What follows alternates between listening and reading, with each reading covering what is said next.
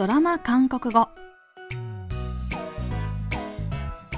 皆さんこんにちは。안녕하세요 チョンユソンです KBS ドラマのセリフから日常生活で使える便利な言い回しを皆さんと一緒に勉強するドラマ韓国語。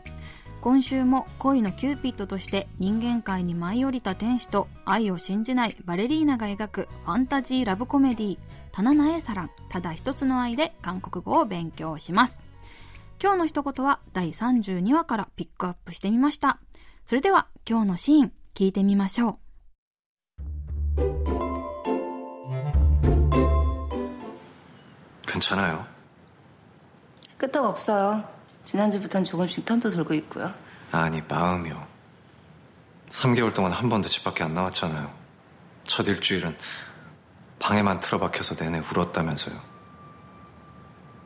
남겨진 사람은 남겨진 대로 하루하루 살아가야죠. 그것만큼 잔인한 것도 없지만. 감독님, 나는 희망이 있어요. 아니, 예감 같은 거예요. 다니를 다시 만날 수 있을 것 같다는 예감. 끄떡없어요. 끄떡없어요. 끄떡없어요. 人間を愛してしまった天使ダンは掟を破った罪でこの世から消えてしまいます恋人のダンを失ったヨンソにバレエ劇団の監督カンウは「괜찮아요大丈夫ですか?」と聞くとヨンソは「끄떡없어요ええ大丈夫です지난주부턴조금씩턴도돌고있고요最近練習も始めましたと言いますカンウは「아니마음이요そうじゃなくて 3개월 동안 한 번도 집 밖에 안 나왔잖아요.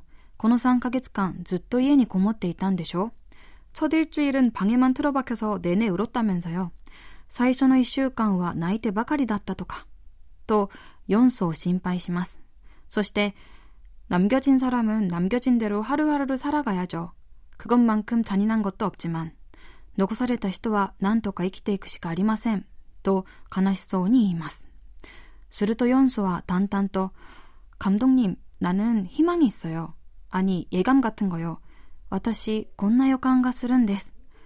ダニル다시만날수있을것같다는예감いつかダンに会えるって予感が、と言います。今日はこのシーンから、끄떡없어요平気ですを練習しましょう。끄떡없어요今日の一言は、끄떡없어요です。 形容詞グッドゴッタは日本語でびくともしない、平気だという意味で、どんな困難なことがあってもものともしない様を表し、グッドゴソよを訳すと、平気です、へっちゃらですになります。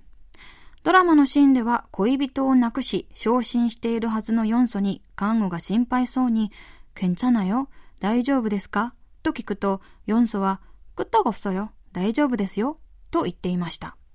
日常でもよく使うこのフレーズ、これからは大丈夫ですか？と聞かれた時、けんちゃなよの代わりに、くったごそよも使ってみてください。それでは今日のフレーズ、くったごそよを練習してみましょう。飲み会でちょっと飲みすぎちゃった私、隣の人に大丈夫か？と聞かれてこの一言、くったごそよ、平気です。荷物を運ぶのを手伝ってあげた私。重かったですよねと聞かれてこの一言。이정도는끄떡없어요これぐらいへっちゃらです。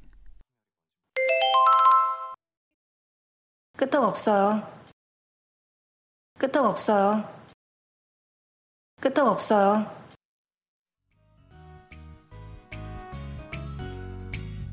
今日は平気ですという意味のフレーズ、끄떡없어요を練習してみました。次回のフレーズは、しくしくあげさるこや、です。 ではまた来週会いましょう。あにゃーん。